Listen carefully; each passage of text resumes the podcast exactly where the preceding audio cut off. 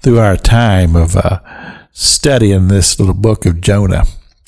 And we've seen the uh, upheavals in his life, even this very brief period of time, this little uh, uh, short glimpse of the life of Jonah and his frustration and him being a man of God, a seasoned man of God who, who'd probably been sent on these type of missions before. And he'd seen the mercy of God. And he even said this in his prayer. He says, uh, You're a gracious God and you're merciful. but mercy wasn't what Jonah was looking for. Jonah was looking for uh, success in his ministry in the aspect that when he went and preached to a big city like Nineveh that you're going to be destroyed, he wanted that to happen because his own reputation was on the line. And uh, as I've said this uh, during this teaching, I, I see his frustration. I see so many ways where he was just out of line as a as a preacher, as a prophet of God. He was just out of line because his ministry wasn't connecting with the heart of God because God is a God of mercy and he's a God of peace and understanding and, and patience and forgiveness. And Jonah wasn't wanting to have anything to do with all of that. He was about the, hey, you told me to preach this. I want you to do what you tell me to preach.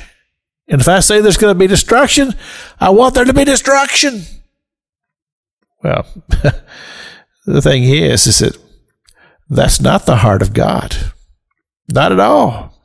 Because you see, in the heart and, and mind of God, we have to understand that there is a way that seemeth right unto man, but the end thereof is destruction. In other words, it's understanding what is the heart of God. Some scriptures that just have come to my mind through this. One is in the in the Psalms where it says, "Except the Lord build the house, they labor in vain that built it." And he, he talked about the the house that was built upon the sand and how that the storms of life came and just battered that house and it fell because it wasn't based upon the true heart and principles of God and the very nature of God, which is all about forgiveness, mercy, and grace, and God's great love for humanity. Sometimes we forget about that. But remember, John 3:16 for God so loved the world. I mean, that means he loves humanity even when humanity is unlovely. Many times it's hard for us humans to be able to, to truly grab hold of that and understand that. That God, when He looks down upon heaven and He sees the iniquity of man and He's disappointed, but He doesn't stop loving. And that's hard for us humans to understand so often.